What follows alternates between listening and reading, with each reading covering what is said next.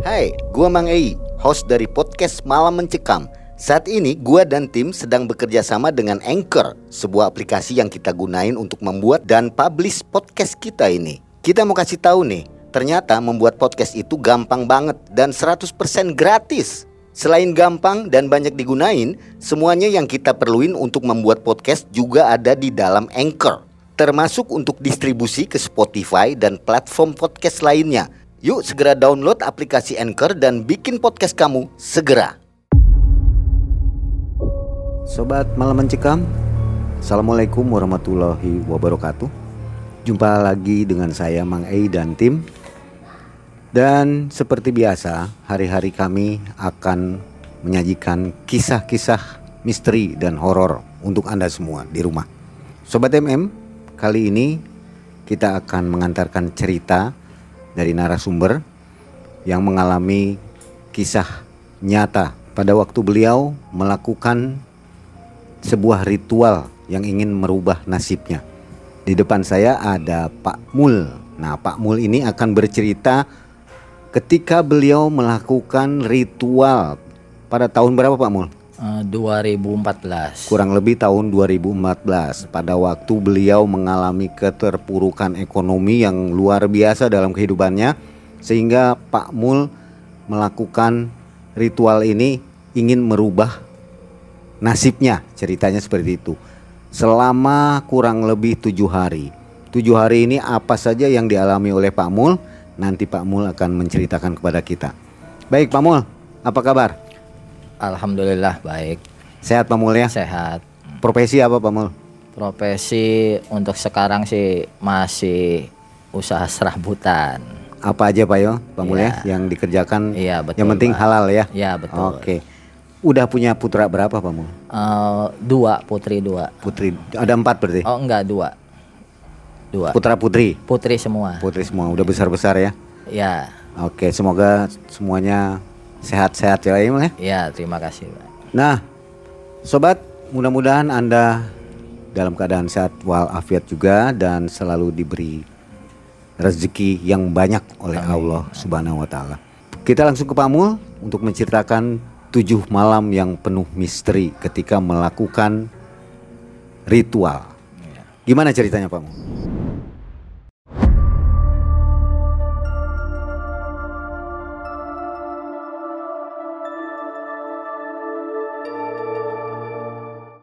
Kira-kira tahun 2014 saya mengalami keterpurukan ekonomi karena usaha saya yang boleh dibilang bangkrut.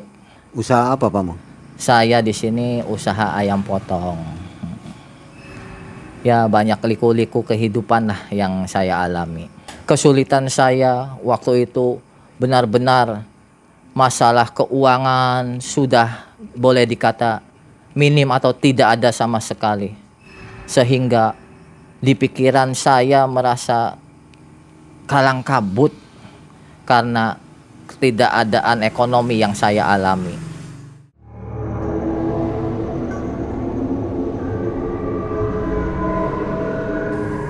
sehingga kadangkala saya merasa tertekan dan mempunyai pikiran-pikiran jelek yang pada akhirnya akan merusak atau mengganggu pemikiran saya kalau saya benar-benar tidak kuat akan iman saya. Itu kondisi anak-anak gimana Iya. Pak? Ya kondisi anak dan istri saya waktu keterpurukan itu ya terus terang sangat memprihatinkan. Saya merasa sedih sekali. Saya merasa tidak bertanggung jawab untuk menafkahi anak dan istri saya. Nah, singkat cerita, saya bertemu dengan kawan lama saya dan dia memberikan solusi atau masukan untuk kepada saya untuk melakukan ritual ritual yang akan memberikan jalan kemudahan ke depannya untuk memperbaiki keterpurukan yang saya alami. teman saya itu memberikan informasi suatu tempat ritual yang ada di daerah Kabupaten Cirebon, tepatnya di di situ katanya banyak orang-orang yang melakukan ritual di situ dan mengalami kesuksesan. Dengan informasi yang saya terima tersebut, saya merasa tertarik dan ingin mencoba. Walaupun secara material untuk kasarnya bekal atau ritual tersebut sepeser pun saya tidak mempunyai uang. Sebentar Pak, Ya. itu Bapak tahu tujuan ke situ itu pesugihannya bakal pakai tumbal atau enggak? Oh, bukan pesugihan, Pak. Ya maksudnya tempat itu akan memakai tumbal Oh, atau tidak. putih atau hitam, gitu Hitam, Pak? eh putih. Putih ya. Putih, Jadi udah iya. tahu duluan. Udah tahu, iya. uh-uh. Saya disarankan dari teman saya untuk menghubungi kuncen atau juru kunci di daerah tempat ritual tersebut dan dari informasi di situlah saya langsung mencoba mencoba mengarah ke tempat tersebut dan menghubungi kuncen tersebut Nah, dialog yang saya lakukan dengan kuncian tersebut menyarankan agar saya secepatnya melakukan ritual tersebut. Barangkali jodohnya kata Pak Kuncen tersebut. Mudah-mudahan cepat diijabah apa yang diniatkan oleh saya untuk memperbaiki tingkat kehidupan saya. Setelah itu hari pertama mulai saya melakukan apa yang disarankan. Nah, syarat dari ritual yang saya lakukan selama tujuh hari tersebut, anjuran dari kuncian adalah puasa selama tujuh hari dari subuh sampai maghrib, Puasa biasa. puasa biasa. Setelah itu malamnya mulai tengah malam jam 12 pas atau lebih saya mulai melakukan sholat hajat dan wirid-wiridan yang dianjurkan oleh kuncen tersebut. Saya wirid selama kurang lebih satu jam dari jam 12 seperempat sampai jam satu seperempat. Nah, selama kurun waktu satu jam itu, di saat saya wirid, saya merasakan di depan saya itu seperti ada sedikit pusaran angin. Pusaran angin itu keluar dari bawah kecil terus terasa agak besar agak besar terasa hembusan-hembusan. Nah, di situ perasaan saya was-was, artinya dak-dikduk lah. Hembusan angin itu terus-terusan berhembus, berhembus, berhembus, tapi lama kelamaan akhirnya hilang. Nah, itu hari pertama yang saya alami. Nah, keesokan harinya di hari kedua seperti biasa dari pagi sampai sore saya puasa. Nah, terus malam melakukan wiridan lagi. Saya melakukan wiridan tersebut kurang lebih jam setengah tiga pagi di saat saya masih wirid itu saya seperti melihat sosok tinggi besar cuma hitam. Kelihatannya hitam tinggi besar. Cuma saya tidak merasa goyah atau tidak merasa takut karena saya punya keniatan. Berapa meter, Pak? ya kurang lebih 7 sampai 10 meter sih ada Berarti Bapak Sosok lihat kakinya aja ya? Iya, sampai saya lihat ke atas cuma ngelihat sosok badannya aja gitu tuh. Ya mungkin itu adalah ya saya sadar mungkin itu adalah salah satu cobaan yang saya alami. Mau tahu mungkin gentar atau tidak orang tersebut. Itu hari kedua yang saya alami. Makin berat ke sini Pak ya? Iya. Di hari ketiga, terus terang, biasa setengah satu saya setengah satu malam saya mulai melaksanakan ritual wirid lagi. Itu saya melihat sosok pocong melintas di depan saya. Mondar mandir, mondar mandir. Pocong itu gimana mukanya itu Pak? Nah, mukanya itu kayak saya lihat itu serem kayak ada darah dan kayak belatung-belatungnya tuh. Berapa lama itu pocong muncul? Ya kurang lebih kalau itu kurang lebih setengah jam sih ada mondar mandi terus menghampiri di samping saya. Waduh, baunya sangat menyengat bau busuknya. Saya sampai ngerasa tidak tahan. Cuma ya saya ya tetap teguh pendirian. Karena apa? Karena saya punya keniatan untuk mencapai kesuksesan. Itu di hari ketiga yang saya alami. Nah, hari keempat kira-kira sekitar pukul 2-an saya di saat saya melakukan ritual wirid lagi saya itu melihat seperti sosok wanita berbaju putih mondar mandir menghampiri saya cuma mukanya rusak jelek mondar mandir di situ membelakangi saya di samping saya Seperti apa Pak wujudnya? jadi sosok wanita itu berbaju putih rambut berderai apa rambut derai panjang, Panjang. mukanya rusak Lebih seram dari pocong tadi? ya hampir sama cuma si muka wanita ini tidak ada belatungnya yang saya lihat Lama Dua- ya?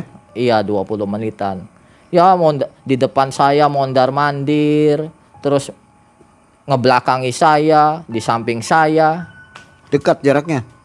ya dekat pak dekat ya kalau saya nggak tahan-tahan karena niatan atau tujuan saya sih mungkin ya udah lari. Itu di hari keempat yang saya alami. Di hari kelima itu wirid sampai jam 3 kurang. Jam 3 kurang saya itu melihat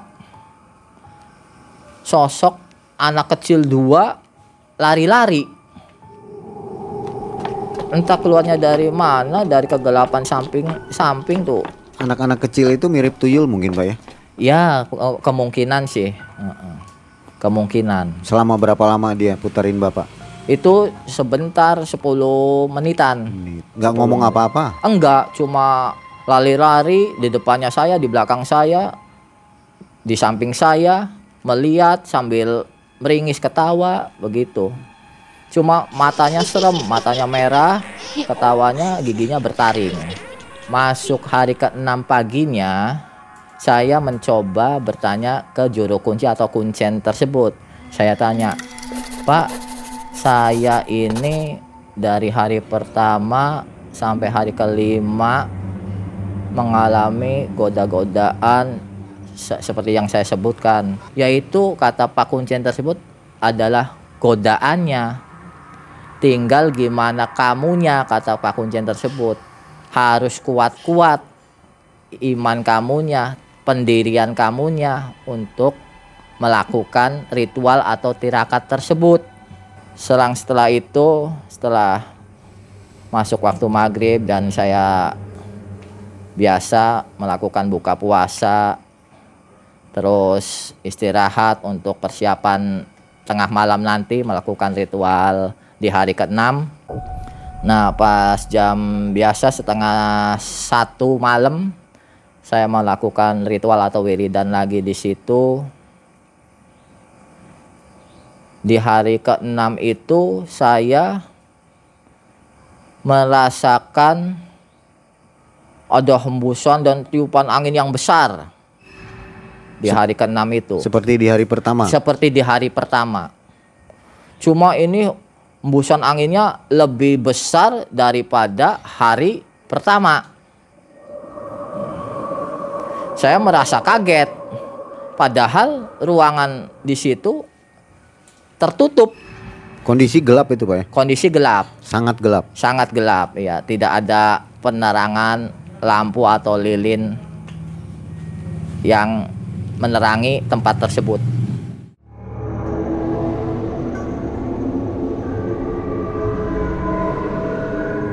Tapi ya tetaplah saya apa dengan keteguhan hati saya saya tetap fokus untuk mencapai kesuksesan yang ingin saya raih itu di hari ke-6 yang saya alami di situ.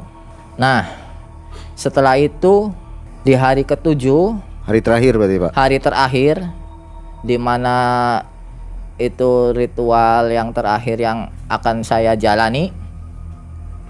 Seperti biasa pada pertengahan malam jam 12 lebih saya mulai melakukan wiridan lagi kurang lebih kira-kira satu jam setengah.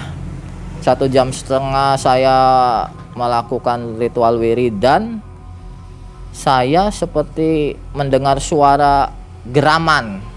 Geraman seperti kayak suara apa ya? Harimau atau apa ya?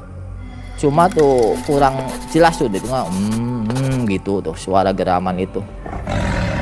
Nah di situ saya ya tetaplah tidak merasa terusik atau terganggu. Karena mungkin saya sadar itu adalah godaan-godaan di mana di saat saya melakukan ritual tersebut.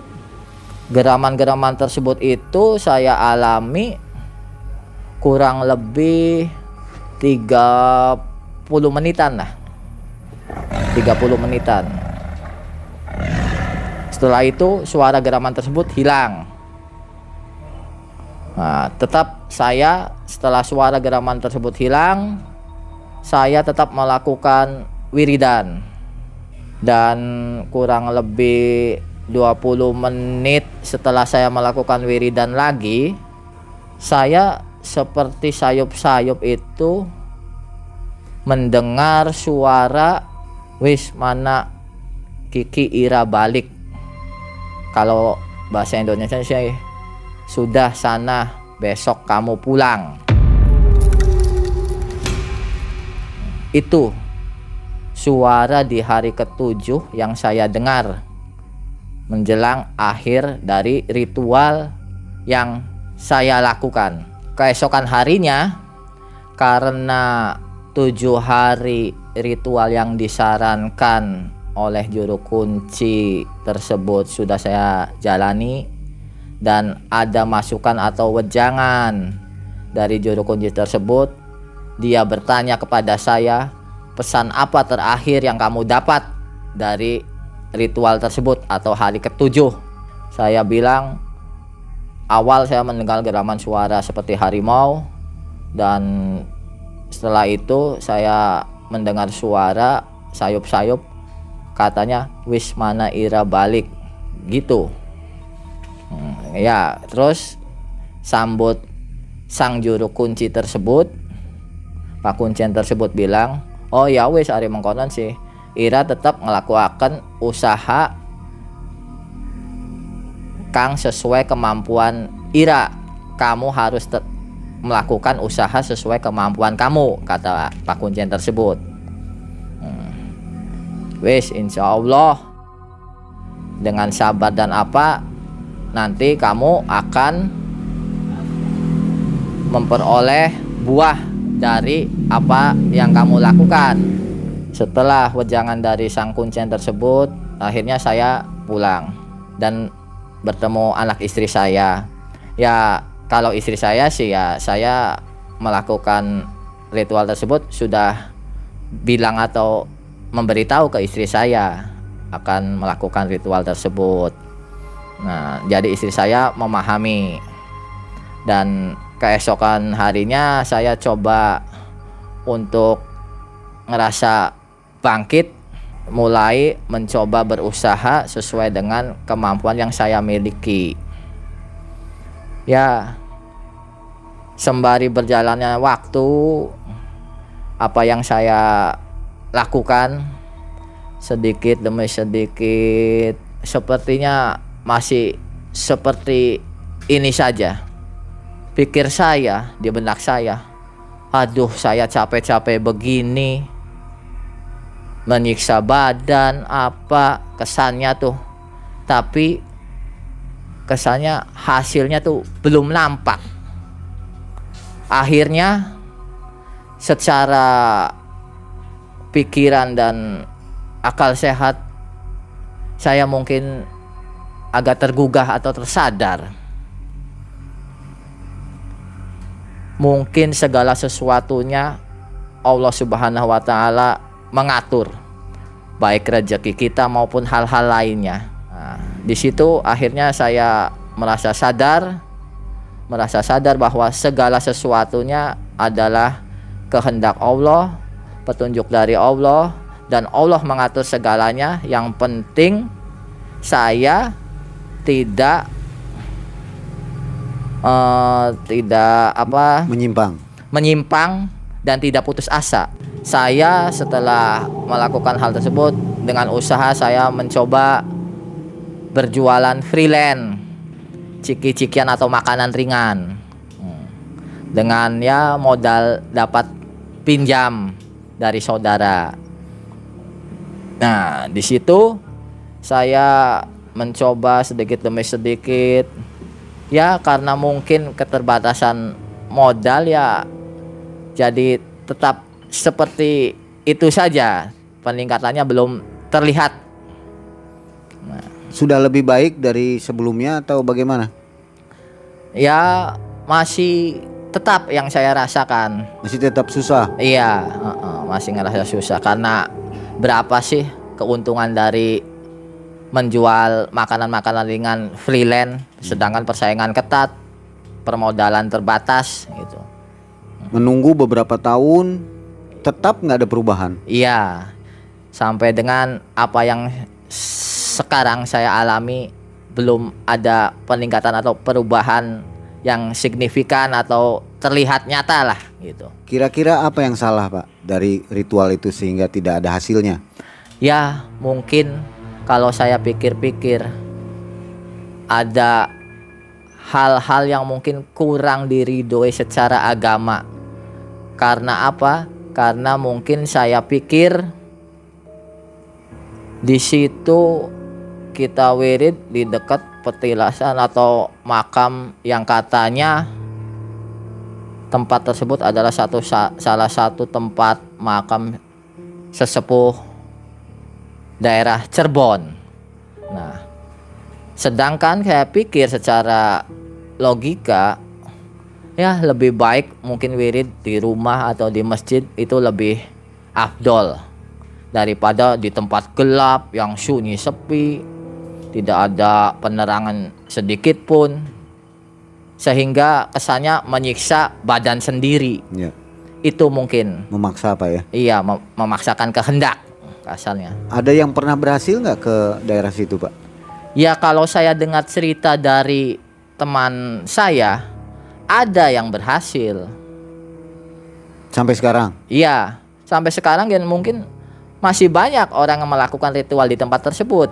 Banyak ada yang, saja. Banyak yang berhasil atau banyak yang tidak berhasil? Berhasil atau tidak mungkin kan dialami oleh masing-masing pribadi yang bersangkutan. Cuma yang saya terima masukan dari teman saya katanya banyak yang berhasil melakukan ritual di situ.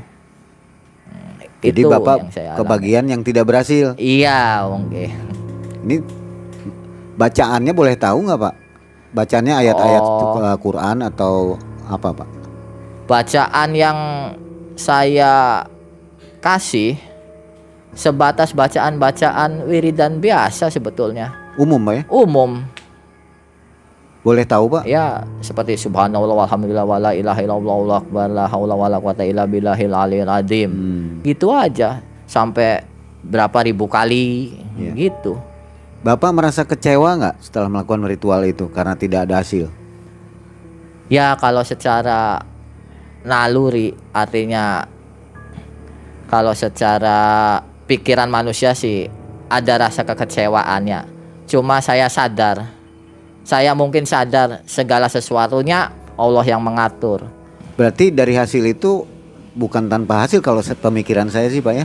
Ada hasilnya. Bapak jadi lebih imannya tambah kuat nih. Ya, ta- tambah mempertebal keimanan saya terhadap Allah Subhanahu wa taala. Jadi nggak perlu Pak ya ritual gitu-gitu ya Pak. Iya, lebih baik kita melaksanakan sholat lima waktu, wirid ya baik di rumah atau di masjid, sesuai anjuran-anjuran para ulama atau kiai.